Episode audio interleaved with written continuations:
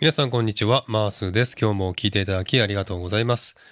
えー、こちらシドニーはですね、結構寒い日が続いておりまして、朝晩の気温がだいたい5度、6度ぐらいでしょうかね。えー、結構寒くてですね、布団からベッドから出るのが大変なんですけれども、昼間は結構暖かくてですね、だいたいまあ15度から18度ぐらいまで上がる時ありますので、昼間はですね、ちょっと運動すると暑いというぐらいの気候になります。ですので昼間は過ごしやすいんですけどもね、まだまだ朝晩は寒い日が続いておりますが、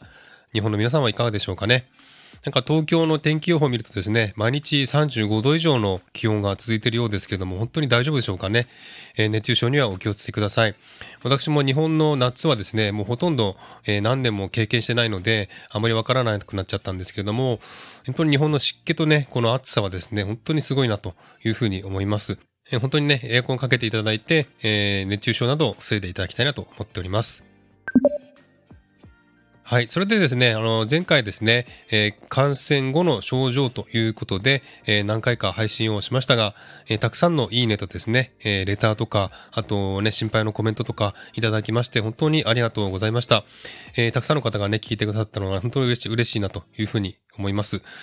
で、その時はですね、あの、感染後のですね、症状をお話したんですが、仕事に復帰して1週間ぐらいになりますけどもね、えー、仕事復帰して、感染経路についてね、また新しい情報が入りましたんで、ちょっとお話したいと思います。えー、結局ですね、私がですね、感染したのは、えー、家まで送っていったそのね、従業員の女性からだというふうに言いましたけれども、えー、それがね、確実になりました。というのもですね、私が体調不良を起こす前の週の金曜日ですね、えー、いつものようにその女性をですね、えー、送っていったんですが、その時はですね、えー、もう一人男性も送っていったんですね。その男性も私の家の近くだったので、え近くまで送っていって、で、その女性を送っていって、で、私は家に帰ったという状況なんですが、えー、実はですね、私が感染したと同時にですね、その一緒に乗ってた男性も感染したらしくてですね、えー、私が苦しんでる時に彼も苦しんでいたそうです。39度ぐらいの熱を出してね、大変だったというふうに言ってました。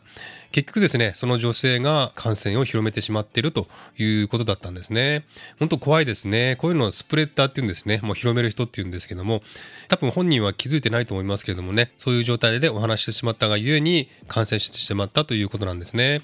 本当にあの、誰が感染してるか分かりませんし、感染してる本人も分からないと思いますんでね、本当にあの、注意しないといけないなとというふうに感じました。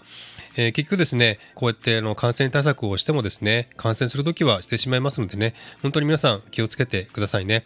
結構ね、あのー、開放ムードが広がってですね、規制も緩和されてきてですね、もうね、コロナも終わりだというふうに思う人も多くてですね、あのマスクしなかったりですね、あとは旅行に行ったりとかする人も多いらしいんですけれども、えー、本当にあの旅行もね、なるべく控えた方がいいんじゃないかなと思います。えー、多分ね、日本の方はですね、国内、日本国内だったら安全、海外に行くのはダメというふうに思う人も多いと思いますけれどもね、えそれはちょっと間違っているんじゃないかなと思います。まあ、どこ行ってもですね、感染するときはしますし、え国内であるから安全だということもありません。ですので、えー、まあね、国内旅行をね、している方も多いと思いますが、えそれが原因で感染が広まってしまったこともあると思いますんでね、えー、ぜひ皆さんも注意していただきたいなというふうに思います。はい、そんな感じでね、皆さんもぜひ注意していただいて、え感染症と熱中症か、えそれも気をつけていただいて、楽しく過ごしていただきたいなと思っております。私もこちらね、寒いですのでね、えこの寒さがね、早く収まることを願いながらですね、えこれからも頑張って過ごしていきたいと思います。まずはね、この鼻声ちょっとね、早く治ってほしいなというふうに思います。ということで今日はこの辺で終わりにしたいと思います。今日も聞いていただきありがとうございました。お相手はマースでした。Have a good weekend.